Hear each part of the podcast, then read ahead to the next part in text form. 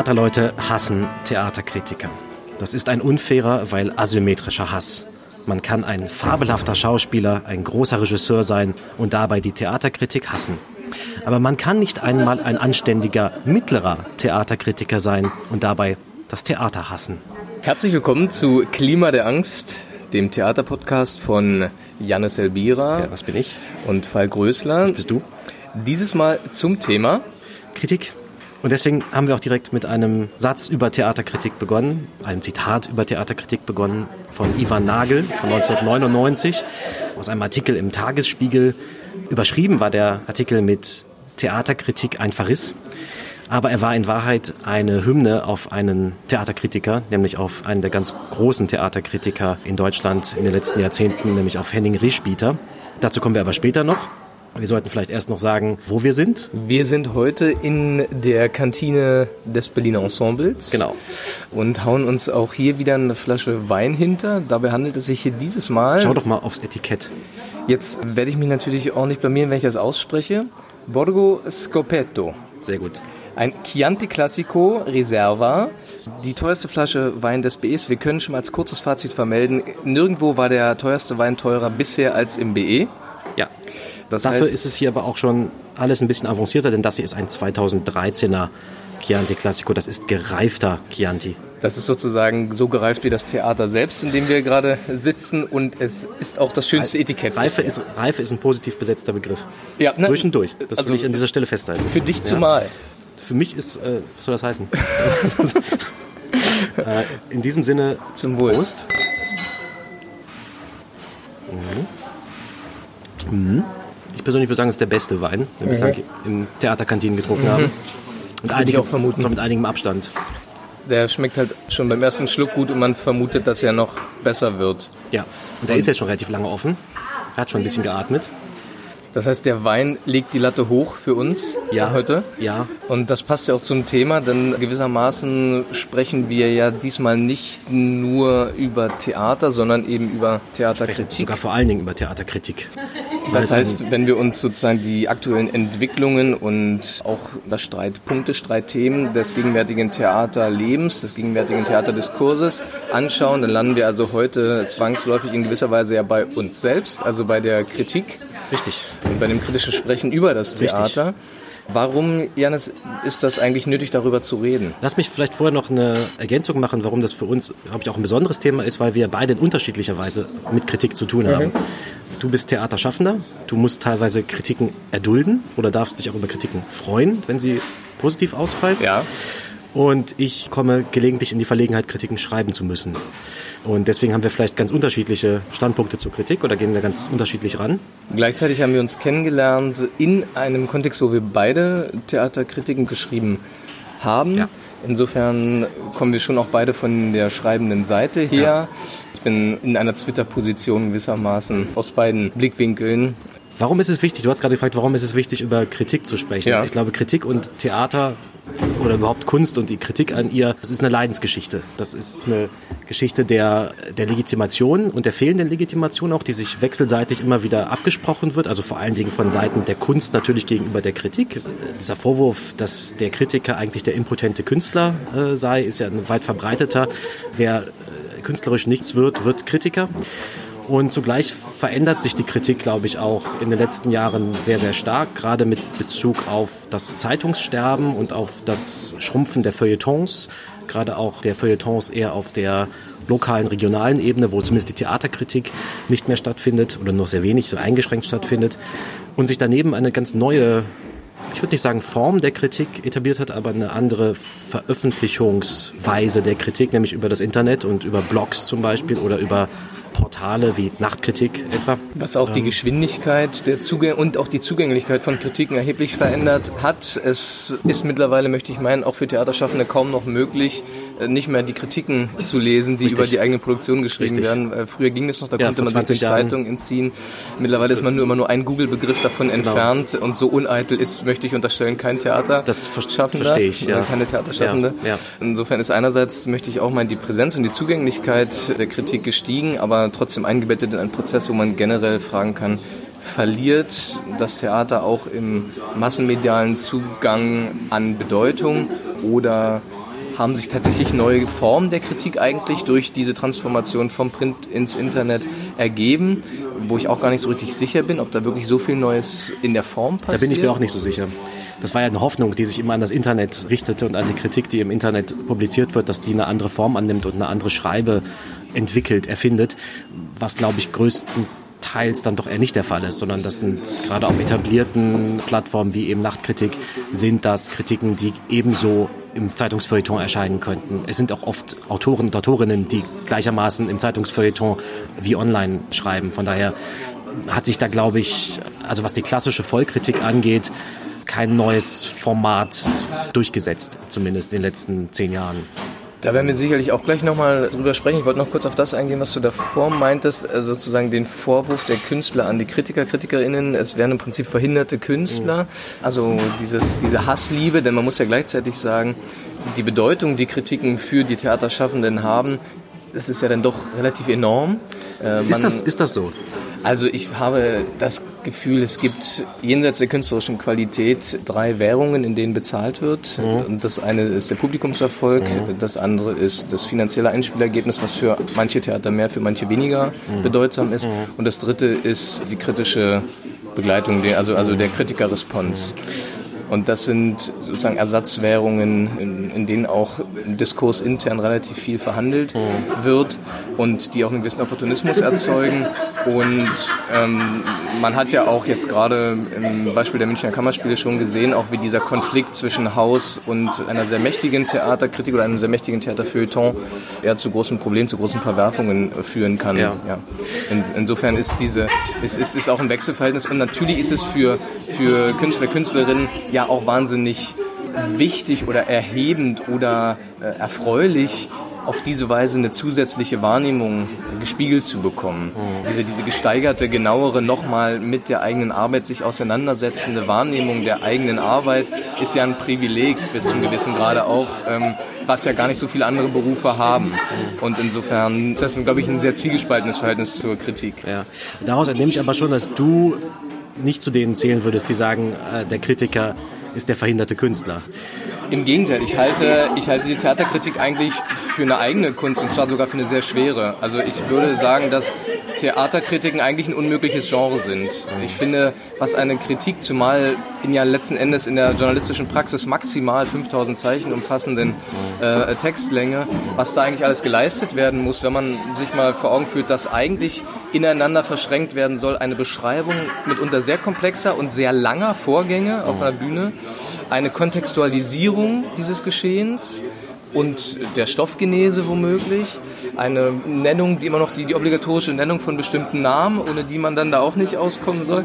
Äh, dann gleichzeitig eine Deutung, äh, ein, ein, eine Urteilsfindung, eine Argumentation und das am besten aber dann auch noch irgendwie unterhaltsam so im Kampf um die Aufmerksamkeit der Leser, Leserin zu formulieren, ist an und für sich nicht möglich. Und diesen Kampf jedes Mal aufs Neue auszufechten und dabei auch zwangsläufig an der Komplexität des Vorgangs zu scheitern, halte ich eigentlich für konstitutiv für Theaterkritik. Ich würde mir nur wünschen, dass man diese an und für sich erstmal aus der Hoffnungslosigkeit operierende Tätigkeit auch eben als solche tragische Tätigkeit versteht und nicht unbedingt als eine Herrschaftsform. Was machst du aus dem scheinbaren Widerspruch, dass heute mehr Kritik publiziert wird denn je? Könnte man wahrscheinlich sagen, dadurch, dass es viele Individualsender gibt, die sich über Blogs publizieren oder über die verschiedenen neuen Publikationswege im Internet zum Beispiel, dass also einerseits mehr publiziert wird denn je und zugleich immer attestiert wird, die Kritik verliert eigentlich an Bedeutung.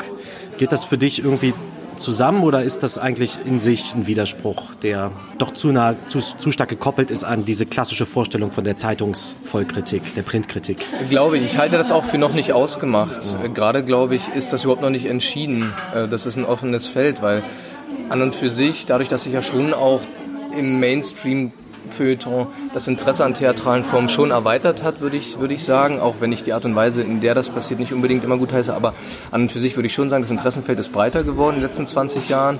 Es gibt einige andere ähm, Verbreitungsmedien, die Zugänglichkeit ist gestiegen. Es gibt ja dann auch so neu, neuere Formen, die an und für sich auch nicht viel anderes machen als ein kritisches Besprechen, aber zum Beispiel in Form eines Videoblogs ähm, oder eben auch eines, eines Podcasts, wie wir das jetzt hier tun.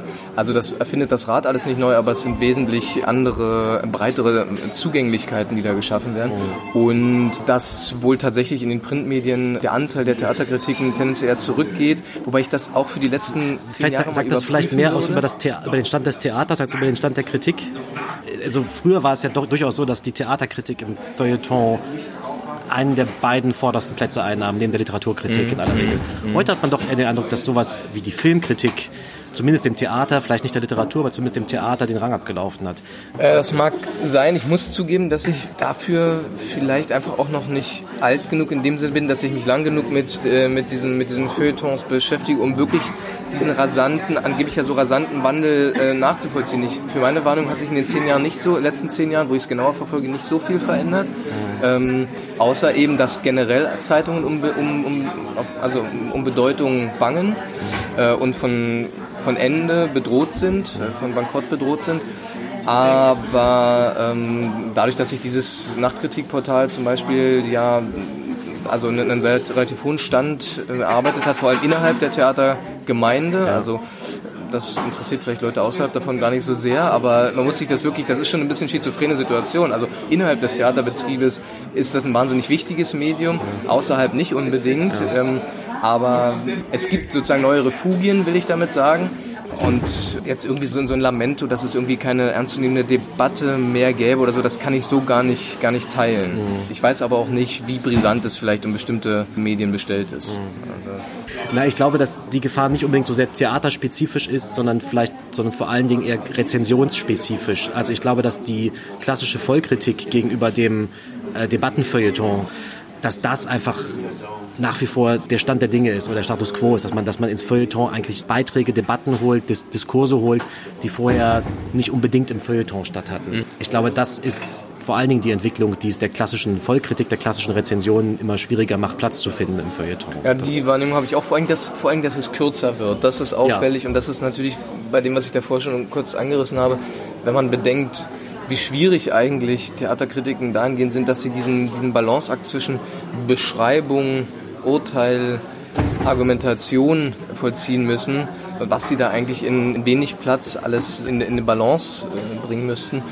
Wenn es dann noch kürzer wird, wird es dann halt irgendwann wirklich schwierig, ähm, dem in irgendeiner Weise noch gerecht zu werden. Dann gehen wir doch der Rezension, der klassischen Kritik mal ein Stück weit nach. Wenn du mal von deinem Künstlersein abstrahierst und das, dich sozusagen in die Rolle des Lesers versetzt, ähm, was bringt dir das Lesen einer Kritik?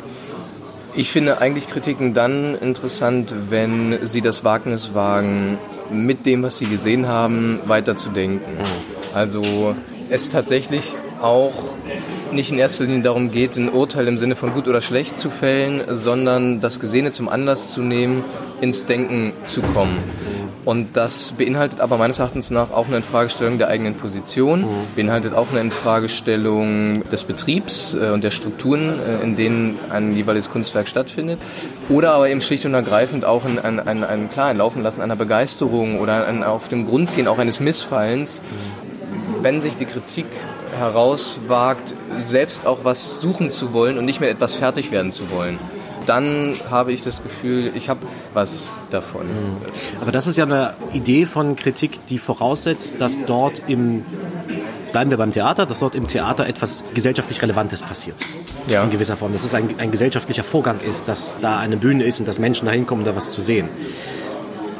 Und damit ist natürlich diese Form der Kritik, ist das so, ja oder nein, frage ich dich, immer auch eine Form von nicht unbedingt zwangsläufig Gesellschaftskritik, aber zumindest Gesellschaftsanalyse ein Stück weit. Wenn man Wenn es ernst nimmt, wenn man es, also Naja, man, man lässt sich auf jeden Fall auf den Vorgang ein. Ja. Also und, und dieser Vorgang hat natürlich, weil er sich auch mit gesellschaftlichen Themen beschäftigen kann, mal mehr, mal weniger explizit, hat er natürlich auch was mit, mit der Gesellschaft zu tun.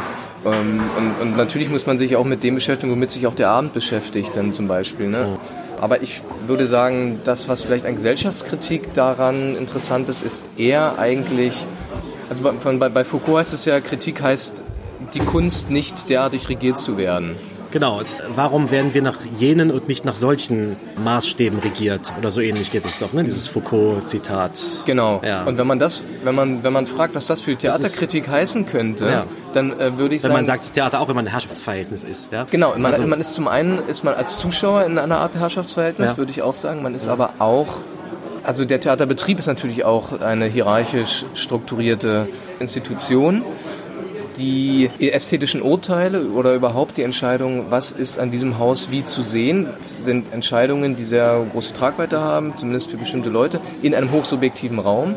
Also wie wird da Wahrheit, also wenn für Foucault Kritik eigentlich immer das Austarieren von, von dem Verhältnis zwischen Wahrheit und Macht ist, dann heißt das für mich auch für die, für die Theaterkritik, dass die Kritik auch danach fragen müsste, wie ist denn das, was an diesem Haus läuft, warum läuft das hier, in welchen Nichts Strukturen. Anderes. Genau. Ja. ja. Und das müsste man dann eigentlich sogar, äh, das ist dann vielleicht ein bisschen viel verlangt, aber eigentlich notwendig müsste man natürlich auch auf die eigenen Kategorien anwenden. Warum erhalte, warum wende ich diese Kriterien an in ja. der Beobachtung? Ja. Ja, warum bewerte ich einen Vorgang so und nicht anders? Also da, es würde im Prinzip, da geht der Spaß eigentlich erst los. Es würde, würde im Prinzip äh, damit losgehen, da die, die Kategorien, die eigenen Kategorien, die Kategorien äh, der, der Institution eben selbst, selbst zu hinterfragen und selbst miteinander ins Spiel zu bringen. Und da entsteht ja eigentlich erst Denken, finde ich. Aber wie, äh, wie, wie, wie bist du denn eigentlich zum, zum Schreiben von Kritiken gekommen, beziehungsweise was interessiert dich daran als Vorgang? Also für mich sind es, glaube ich, tatsächlich zwei, zwei Vorgänge, die auch, glaube ich, klassischerweise mit dem Genre der Kritik in Verbindung gebracht werden. Das eine ist tatsächlich der journalistische, also in Spiegeldiktion sagen, was ist, also mhm. möglichst genau sich auch selber plastisch zu machen, was man da eigentlich gesehen hat, was ist das eigentlich für ein ästhetischer Vorgang gewesen, dem man, dem man da zwei, zweieinhalb Stunden, drei Stunden lang beigewohnt hat. Allein schon, um sich das selber auch äh, klar zu machen, hilft es oft, sich das aufzuschreiben. Und der andere ist tatsächlich literarischer. Die Freude daran, diese Formulierungen zu finden und einen Text zu schreiben, der ein schöner Text ist. Was macht deiner Meinung nach eine interessante Theaterkritik aus? Eine interessante Theaterkritik macht viel von dem aus, was du eben schon genannt hast, dass der Kritiker oder die Kritikerin auch den eigenen Standpunkt, die, das eigene Gepäck, mit dem er oder sie ins Theater geht, im Blick hat. Das ist, glaube ich, oft ähm, diese Subjektivität, sich zuzutrauen. Es gehört, glaube ich, viel Mut dazu, subjektiv zu sein auch, persönlich zu schreiben. Ich glaube, das sind für mich alles Kriterien, die eine interessante Kritik ausmachen. Und dann geht es mir sehr oft um Genauigkeit, irgendwie genaue Begriffe zu finden mhm. für das, mhm was da eigentlich passiert. Das ist für mich das Rüstzeug. Wann fällt es dir besonders schwer, eine Kritik zu schreiben? Wenn ich sehr indifferent bin, einem Theaterabend oder einem Film oder einem Buch gegenüber. Wenn mir dazu sehr wenig einfällt. Manchmal rauschen so Dinge an einem vorbei. Kriegt man das nicht richtig zu fassen. Da ist es irgendwie so etwas ganz Glitschiges und, und, und das es interessiert einen nicht so richtig. Und, und wenn es mich nicht so richtig interessiert, auch mir selber gegenüber nicht interessiert, da habe ich große Mühen, mir das selber spannend zu machen irgendwie. Da muss ich sehr viel arbeiten. Und manchmal ist man von irgendwas direkt angefasst oder direkt berührt oder auch direkt abgestoßen oder verärgert, dann ist es alles viel leichter. Aber Indifferenz ist das Schwierigste um, für mich, um irgendwie einen Text zu schreiben. Hast du das Gefühl, dass du als Kritiker eine besondere Verantwortung auch gegenüber dem hast, was du besprichst?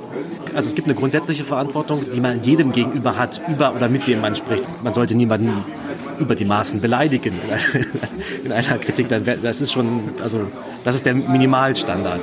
Aber dann ist es zum Beispiel auch interessant, dass man, glaube ich, unterschiedliche Verantwortungen gegenüber unterschiedlichen ähm, Gegenständen der Kritik hat. Ich glaube, ich muss ein anderes, ein anderes Maß auffahren in meiner kritischen Reflexion, wenn ich eine Inszenierung am Burgtheater bespreche oder wenn ich was einem Off-Theater äh, irgendwo bespreche. Warum? Ähm, nicht, weil das eine einen Welpenschutz genießt, darum, darum geht es überhaupt nicht. Aber man kann bei den, bei den einen mehr kaputt machen als bei den anderen. Wer am Burgtheater einen großen Abend macht, muss mehr aushalten können als andere. Die Vorsicht, die Umsicht gegenüber dem, womit man da zu tun hat, sollte vielleicht noch mal schärfer sein bei Leuten, die vielleicht zum Beispiel erst am Anfang ihrer Arbeiten stehen. Aber es ist ja schon auch mein Eindruck, dass eine relativ wichtige ja, Unterscheidung in dem Begutachten von Kritiken eigentlich ganz simpel funktioniert. Ist es eine positive oder eine negative Kritik? Ja, klar. Also ist es ein Verriss oder ist ja, es, genau.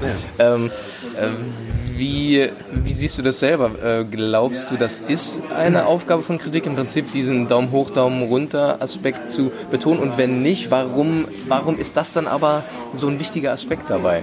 Dieses klare Urteil am Ende von der Kritik oder am Ende oder am Anfang oder zwischendurch oder wo auch immer, ist für mich persönlich ist das kaum wichtig. Also auch sowohl beim Schreiben als auch beim Lesen es gibt Redakteure, die drängen zum Beispiel sehr auf Deutlichkeit, auf Eindeutigkeit mhm. im Urteil. Die wollen immer, die, die, schreiben einem dann rein, also da muss aber jetzt eine klare Wertung rein und sowas. Ich finde, man sollte eine Wertung fast in jeder Zeile von der Kritik eigentlich schon mitbekommen. Aber eher so subkutan, eher so, dass man das so spürt, dass das entweder funktioniert oder nicht so gut funktioniert. Aber ich, ich finde so dieses, dieses klare, gehen Sie hin, bleiben Sie zu Hause, das finde ich sehr langweilig.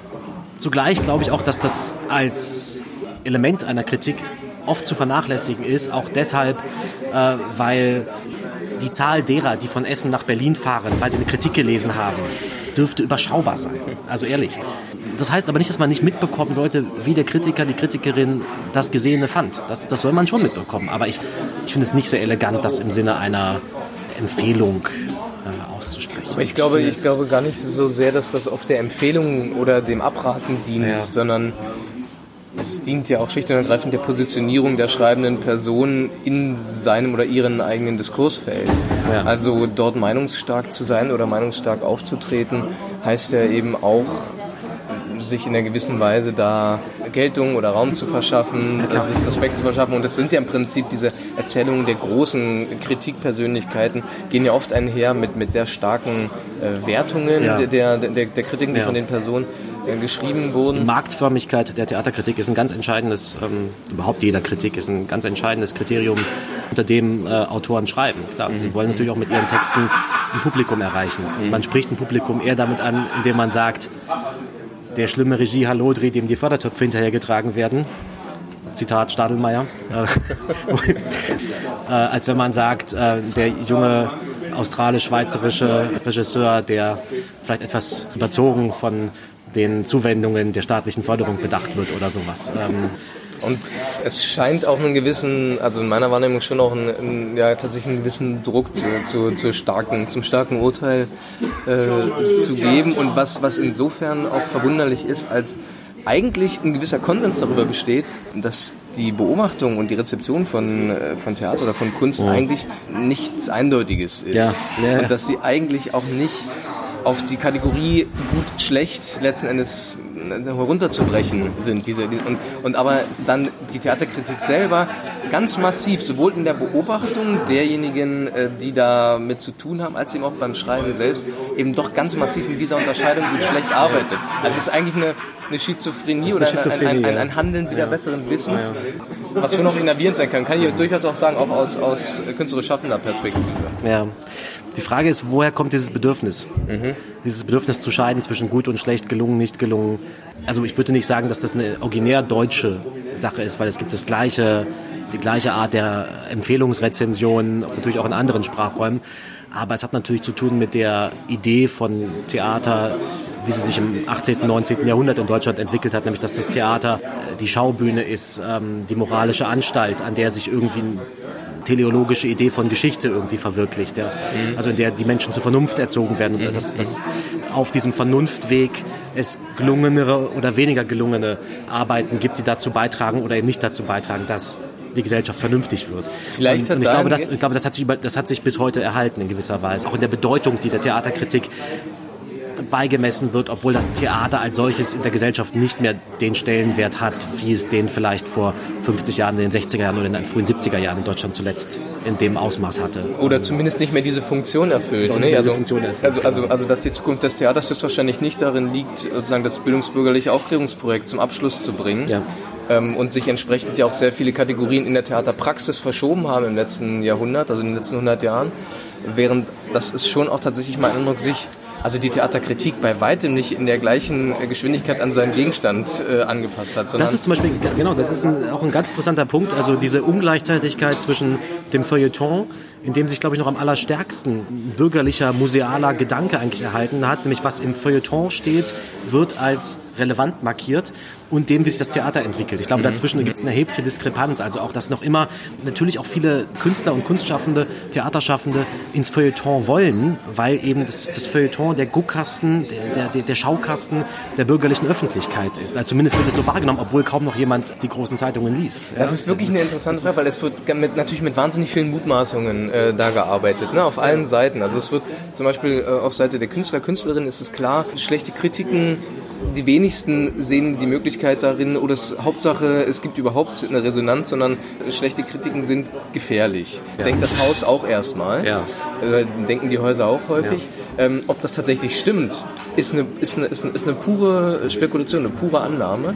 Ähm, das eine, das andere ist natürlich auch der mögliche Zusammenhang. Äh, wie mächtig ist tatsächlich so ein lokales Feuilleton? Also die Geschichte jetzt, um nochmal kurz bei den Münchner Kammerspielen zu bleiben, weil da dieser Konflikt ja sehr offen ausgetragen wurde, mhm. man irgendwie, wo gesagt wurde, die Süddeutsche, das Theaterführerin der Süddeutschen, hat sich negativ eingeschossen auf die Intendanz Matthias Lilienthals yep. ähm, und schreibt das quasi systematisch runter. Und deswegen haben die auch einen schweren Stand in der Stadtgesellschaft. Ja. Da sind Aspekte in dieser Beobachtung, die ich also für, für, für schwer widerlegbar halte, sage ich mal so. Und über die politischen Gründe kann man da wirklich äh, sich, sich, sich lange unterhalten. Und sollte man wahrscheinlich auch, was da eigentlich äh, passiert ist oder passiert. Gleichzeitig ist natürlich die Annahme, dass, dass dieser direkte Zusammenhang besteht zwischen einer Zeitung, die als das mächtige Feuilleton der Stadt gesehen wird, wird, schreibt jetzt kontinuierlich ja. das Haus runter. Deswegen äh, haben sie einen schweren Stand bei den Leuten. Ob das dann so stimmt, ist dann halt wieder bisschen Religion, also, also ein bisschen Rätselraten. Ja. Und äh, das Verhältnis sozusagen von, äh, von, von, von, von, einer, von einer Kritik, von einer Theaterkritik und dem Erfolg oder Misserfolg einer Produktion ist eigentlich eine, eine große Blackbox. Aber es gibt so bestimmte. Glaubensgrundsätze, die auch mitunter eben zu richtiger Nervosität und zu Verletzungen und auch zu Übersprungshandlungen äh, führen kann, die, ja, die sehr fatal sein können. Ja. Gleichzeitig, gleichzeitig finde ich dann schon interessant, dass die, wie gesagt, wenn man jetzt als Otto Normalverbraucher sich äh, über einen Theaterabend informieren möchte und man äh, gibt den höchstwahrscheinlich in die Maske irgendeiner Suchmaschine ein, ja. dann erscheinen ja häufig zuerst Kritiken. Klar. Und das ist dann eben schon das erste Stimmungsbild, was man bekommt. Klar. Da ist Nachtkritik ja, also dieses Portal eben wirklich meistens oben gerankt, weswegen das schon eine gewisse Deutungsmacht oder weswegen auch, glaube ich, Theaterschaffende ähm, da ein angstbesetztes Verhältnis teilweise zu haben, ähm, weil die vielleicht auch teilweise gar nicht so unbegründete Sorge nahe liegt, dass bevor sich Leute selber ein Urteil bilden übers Schauen, ähm, sie, sie über diese sehr leicht zugänglichen Kritiken meinen, das Ding schon gesehen zu haben, wenn sie nur die Kritik gelesen haben. Ja. Was im Übrigen, das kann ich tatsächlich bestätigen, das halte ich auch für ein, für ein Problem, eben auch innerhalb des Theaterkontextes, innerhalb des Theaterbetriebes äh, teilweise so passiert. Also diese sich dass über eine Arbeit sich eine Meinung in, innerhalb des Theaterdiskurses herausprägt, obwohl ein Großteil der daran Mitdiskutierenden die Arbeit nicht gesehen haben. Wie schrecklich, wie schrecklich. Kein seltener Fall. Ne? Und häufig glauben dann auch in einer grenzenlosen Selbstüberschätzung äh, Theaterschaffende oder Verantwortliche, Dramaturgen, Intendanten, Regisseure, Schauspieler äh, und die weiblichen Formen von all dem, glauben dann eben auch, dass sie abstrahieren können von einer gelesenen Kritik auf den Abend hin. Und das ist äh, natürlich, äh, ja, das ist Hybris äh, und, und, und, und funktioniert nicht, aber und das ist, glaube ich, schon ein Mechanismus, der durch diese extreme Verbreitbarkeit, sage ich mal, von, von Theaterkritiken tendenziell vielleicht sogar eher zunimmt. Also, um es mal ganz platt zu sagen, es ist irgendwo eine Premiere gelaufen, die bei Nachtkritik besprochen wird, dann ist relativ schnell innerhalb einer gewissen Community gibt es darüber ein gewisses Urteil, obwohl ein Großteil das, nicht gesehen das, das, das gar nicht gesehen hat. Und das widerspricht natürlich auch wiederum eigentlich der Singularität des Kunstwerks und dass man eigentlich alles gesehen haben muss. Und das wissen diese Leute alle, handeln aber trotzdem nicht danach. Was würdest du dir als Theatermacher wünschen von Kritik?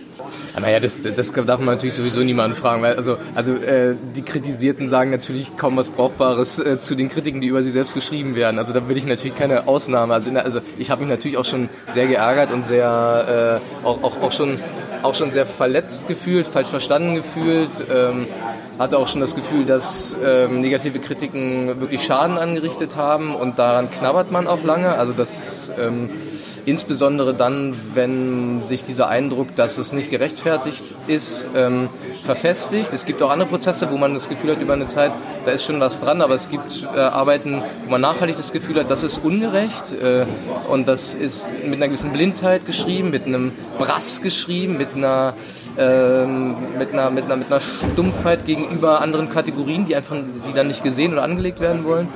Und das äh, daran, daran, daran, ja, daran knabbert man eine Weile. Ähm, äh, insbesondere wenn wenn es ich jetzt mal um was geht äh, oder um eine Arbeit, die einem wichtig ist oder so. Äh, insofern ist es aber, aber natürlich immer auch alles andere als objektiv. Also, aber was ich, was hattest du schon mal, Entschuldigung, unterbrechen, hattest du schon mal den Wunsch, mit einem Kritiker über die Kritik zu sprechen an deiner eigenen Arbeit? Ich finde ja eigentlich, die Äußerungsform der Kritik ist ja dann in dem Fall die Schriftform, die vorliegt. Dieses Interesse kann ich privat haben und kann dann sozusagen mit der Person mal irgendwie bei einem, bei einem Bier mich privat unterhalten. Aber du würdest jetzt keinem Kritiker eine E-Mail schreiben und sagen... Das halte ich echt für peinlich. das, ist, das, das ist auch wirklich was, was ich bei Nachtkritik irgendwie, wenn dann so Leute, die dann da kritisiert werden, dann selber anfangen, da Kommentare nee. zu schreiben. Also ich, verstehe den Impuls natürlich total äh, und man ist einfach so verletzbar. Das, das macht, ja, ja. man macht sich ja da teilweise ja, auch kein Bild von. Ich, ja. Äh, du hast irgendwie wochenlang ähm, irgendwie an, einer Arbeit gearbeitet, womöglich unter sehr großem Druck, teilweise auch äh, unter schlechten Bedingungen. Teilweise hängt äh, sehr viel eigenes Risiko, auch finanzielles Risiko mit drin. Und dann kriegst du irgendwie was und äh, kriegst du vor die Breitseite, dass da irgendwie äh, ne, äh, die Lust, da diese schnell zugängliche Kommentarfunktion zu nutzen, sehr groß ist, ist mir einleuchtend. Ich würde äh, in Anbetracht der zu erhaltenen Würde, würde ich dringend davon abraten. Äh, ich, ich glaube, es, es, es bringt nichts. Ähm, letzten Endes hat eine Kritik genau das gleiche Recht wie das Werk, nämlich erstmal für sich zu stehen, sich eben auch daran messen zu lassen, was, ist, was, was sie kann und was sie nicht kann. Eher in Schriftform zu erwidern, wenn, wenn sich ein, eine andere Möglichkeit dazu anbietet, auch selbst zu veröffentlichen vielleicht. Aber vielleicht noch ganz kurz, ja. aber, nee, äh, weil du magst, was, was, ich, was, ich, was ich wichtig für, für Kritik finde. Ja. Ähm, da wäre tatsächlich, ich finde wirklich, das ist ein Problem, ist, dass die Theaterkritik in meiner Wahrnehmung 20, 30 Jahre hinter den, hinter den theatralen Entwicklungen hinterherhinkt. Ich finde, dass es für, für, für bestimmte ästhetische Strategien, für bestimmte ästhetische Positionen überhaupt keinen angemessenen Kategorien, kein, kein Instrumentariumapparat gibt. Es gibt einfach wirklich den Bedarf, die Analysekriterien, das Analyseinstrumentarium, äh, den Kontext dessen, was man bespricht und wie ein, eine Arbeit operiert, ähm, das ist dringend reformbedürftig, glaube ich. Glaube ich. Und, und da würde ich mir eine, eine größere Selbsthinterfragung des Betriebs wünschen. Eine, eine, eine größere Infragestellung der eigenen Unterscheidung. Ich finde, ein Fall, an dem man das exemplarisch gesehen hat, äh, obwohl man über den künstlerischen Wert des Ganzen gespaltener Meinung sein kann, war die Derkon Volksbühne. Mhm. Da hat man in vielen Produktionen, auch wenn ich die teilweise selber aus unterschiedlichen Gründen nicht gelungen fand, gemerkt, dass die Theaterkritik mit ihrem Vokabular ans Ende kommt. Und da habe ich dann die interessantesten Texte eher in Publikationen gelesen, die sich zum Beispiel mit Film oder mit bildender Kunst beschäftigen. Und die, die dann ähm, seltsamerweise ein anderes Sensorium für diese Arbeiten hatten. Das finde ich sehr interessant. Also ich lese heute viele Theaterkritiken oder Texte über Theater in Medien, die nicht originär sich als Theatermagazin oder Theaterpublikation begreifen. Das, das finde ich eine interessante Entwicklung gerade, mhm, weil mhm. ich glaube, dass dieses, dieses Vokabular auch dringend geweitet gehört, äh, mit dem das Theater, genau wie du sagst, äh, oder mit dem die Theaterkritik, genau wie du sagst, heute an die Entwicklungen, die sich inzwischen ergeben haben, herangeht und dass, dass es da einen großen ähm, Nachholbedarf oder einen großen Modernisierungsbedarf in den Rezeptionsmitteln oder den Reflexionsmitteln eben äh, braucht. Glaube ich auch nicht. Ich, ich, kann das auch vielleicht sogar ein bisschen konkreter fassen, dass das nicht immer so wolkig bleibt. Ich finde, ähm, also ich habe ja in, Gießen angewandte Theaterwissenschaft ja. studiert und da irgendwie auch diese, ich habe davor auch Theater gemacht, aber da eben dann einen Teil meiner Zeit dann irgendwie verbracht und man hat sich ja dann äh, mit ästhetischen Kategorien und Praktiken irgendwie beschäftigt und man lernt dann schon erstmal sozusagen sich ein dickes Feld insofern anzutrainieren, als man weiß, wenn man auf die Öffentlichkeit trifft, werden viele Unterscheidungen und viele ähm, äh, Ideen oder Strategien, die man zur Anwendung bringt, erstmal höchstwahrscheinlich nicht gesehen werden von, von, von, von der etablierteren Theaterkritik. Und eigentlich ist das aber unnötig. Ne? Es geht, geht, natürlich nicht darum, dass die jetzt einem jetzt nach dem Mund reden sollen. Das würde ja dem, was Theaterkritik tut, widersprechen. Aber zum Beispiel, was, was das beschreiben können erstmal oder, oder, oder die, Bereitschaft, andere Dramaturgien jenseits einer, einer narrativen Dramaturgie, jenseits einer Story zu beschreiben, die Art des Zusammenspiels verschiedener Theatermittel unter die Lupe zu nehmen, den Umgang mit Konventionen, mit Erzählkonventionen, mit theatralen Konventionen mit in die eigene Bewertung einer Arbeit einfließen zu lassen, Spielhaltungen jenseits des Schauspiels tatsächlich mit, mit, mit äh, erstmal sehen zu wollen und nicht mit solchen Worten wie Kindergeburtstag, äh, leer, platt. Das ist halt der Baukasten, ne? Das genau. Ist der Baukasten, den du nicht bedienen kannst, dann hast du schnell deine dreieinhalbtausend Zeichen gefüllt. Und deine 90 Euro kassiert. Herzlichen Glückwunsch. Nee, na klar, klar. Äh, so, es, es ist nicht so, dass mir nicht verständlich ist, wie solche Texte zustande kommen. Ich sage nur, wenn man einen, einen gewissen Anspruch an. Du hast ja am Anfang eigentlich gesagt, äh, oder du hast ja am Anfang ein Zitat vorgelesen, in dem es schon auch um eine gewisse Liebe zum Theater geht, die letzten Endes konstitutiv für die Tätigkeit des, äh, des, des Kritikers oder der Kritikerin ist. Absolut, Und, ja. Äh, dann ist natürlich die Frage heute angebracht, welches Theater meint man denn? Ja, also in, äh, ist man in das Theater verliebt? Das heißt, äh, in, in, Vorgänge, in denen Menschen äh, sich voreinstellen, um etwas präsent zu machen? Glaube, kein, kein Kritiker ist in das Theater verliebt. Also vielleicht gibt es hier und da welche, aber ich glaube, es sind nicht so viele. Hört deine Liebe fürs Theater an bestimmten Enden auf? Mit Sicherheit. Das, ich mag gar nicht so viel. Mhm. Also, es, also, ich kann nicht von, von den meisten Abenden kann ich nicht sagen, dass ich sie liebe. Nein, das ist definitiv so. Ich glaube, die, das, was man als Liebe zum Theater versteht, ist sehr oft eine Liebe zu einem bestimmten Verzauberungserlebnis, das man irgendwann mal mit, mit dieser Kunstform hatte dass man irgendwann mal ähm, von irgendeinem Moment oder über eine Wegstrecke im eigenen Leben vom Theater begleitet oder verzaubert wurde und dass, dass, dass man das gerne immer wieder haben will, dass man es irgendwie zurückholen will. Und dann schaut man immer mehr und immer mehr und es gibt ja Kollegen, die gehen ja in 150 Aufführungen im Jahr mhm. oder noch mehr. Und ich weiß immer nicht, also ich will da nichts, ich will da kein schlechtes Wort drüber verlieren, überhaupt nicht. Das ist ja, das ist ja fantastisch, wenn man so wahnsinnig viel Seherfahrung ansammelt. Aber das wirkt auch immer wie so eine riesige Suchbewegung, dass man irgendwie sich da nochmal so was zurückholt, was man vielleicht irgendwo mal verloren hat. Mhm. An, mhm. also man, niemand kann mir glaubhaft verkaufen, dass er oder sie 150 Inszenierungen im Jahr mit demselben, derselben Vorfreude und derselben, demselben Interesse daran, demselben echten Interesse daran anschaut. Ich, vielleicht ist es einfach alles so eine riesige, so eine riesige Suche nach so einem verlorenen Glück verlorenes Theaterglück.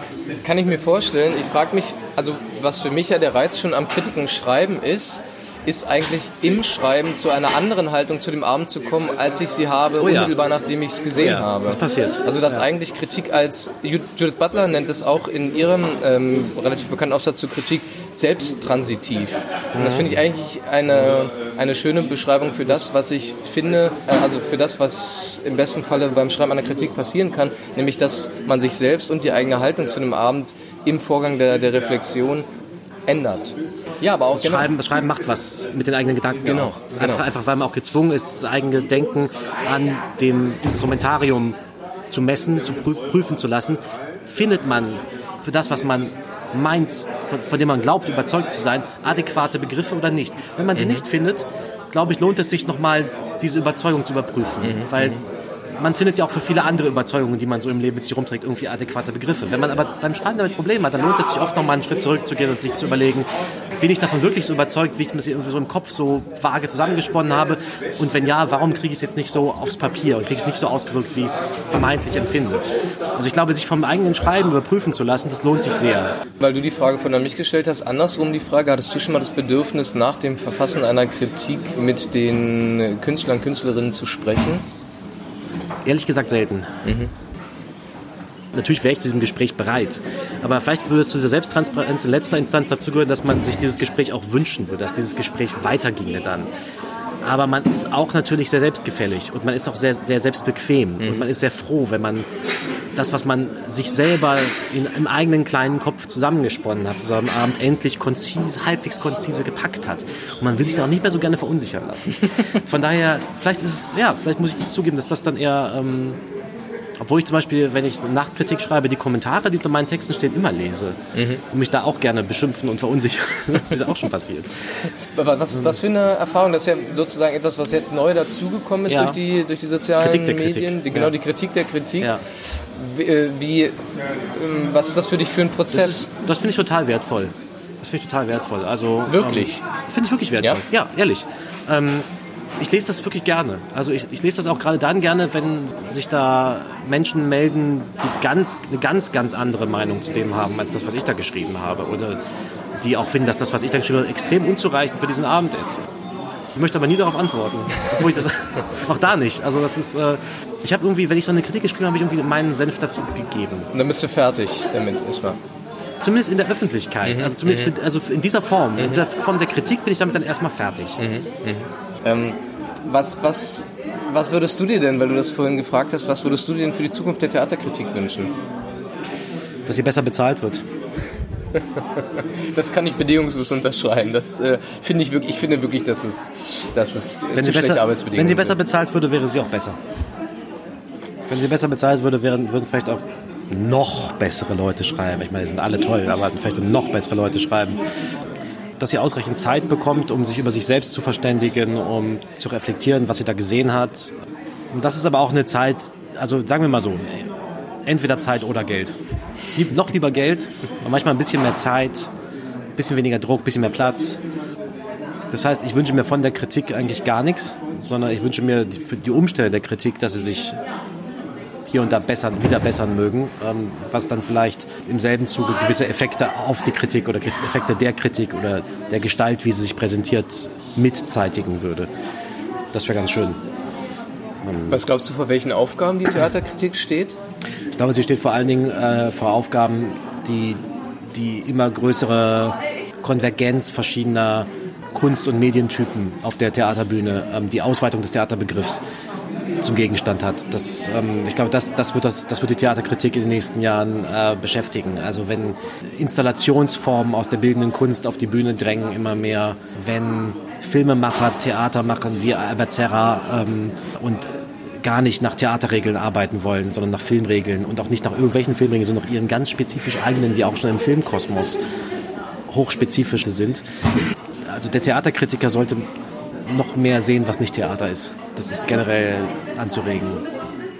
Und nicht nur, nicht nur Bücher, nicht nur Filme, nicht nur Ausstellungen, sondern vielleicht auch, keine Ahnung, sowas wie Videospiele oder.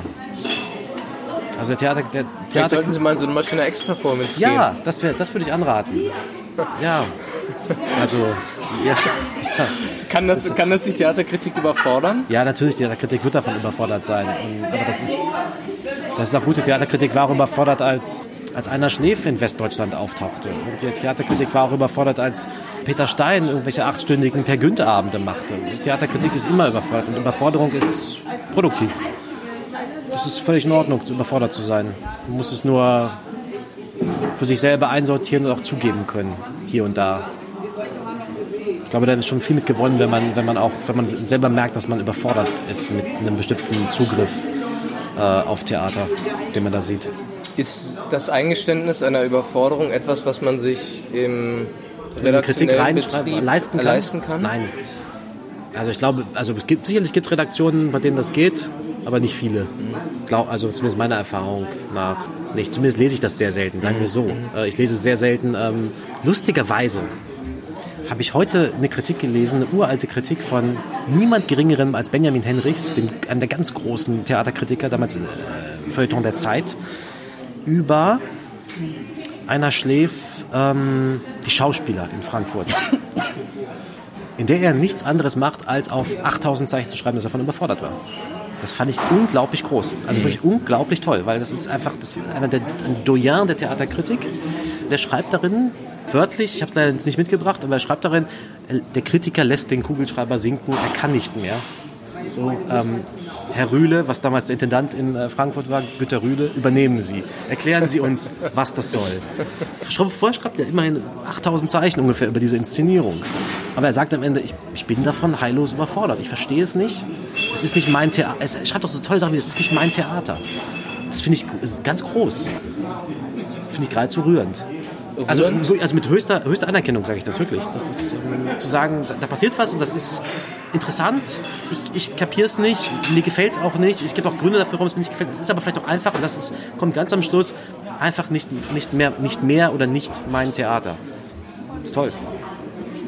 Ich ich würde denken, da geht Denken los. Ja, genau. Ja, Und das zuzulassen, halte ich für eine Leistung von Kritik. ja glaube ich auch. Damit sind wir eigentlich beim Trinkspruch angekommen. Ich glaube auch. Ich fange mit diesem an, du hast das letzte Mal. Ja, du fängst an. Ja. Meiner ist auch ganz schlecht. Äh, na los. Ob gut oder schlecht, der Kater ist echt zum Wohl. Prost. Schaut der Kritiker auch verdrießlich drein. Nach zwei Glas Wein lässt er das Kritteln sein. So, schön laut. Es Prost. war mir eine Ehre. Mir auch. Ähm, wir machen irgendwann im äh, Februar, Februar, März weiter. Freuen uns drauf. Genau. Dann ein äh, nächstes wahnsinnig wichtiges äh, Thema, das dringend von uns beiden Mindestens so wichtig wie heute. Mindestens. Mal sehen, vielleicht mal in einer anderen Stadt. Wir werden, Ja? werden es erleben. Ja, ja. Ähm, wir haben uns jetzt viel durch Berlin getankt. ja man, muss, man kann auch anderswo tanken. Wein gibt es überall. Wenn nicht gar noch besser. Hat so eine, mir schwimmt da was vor. Wir schauen mal. Bis dahin. Bleiben Sie ängstlich. So ist es. Tschüss, danke fürs Zuhören. Bis dann.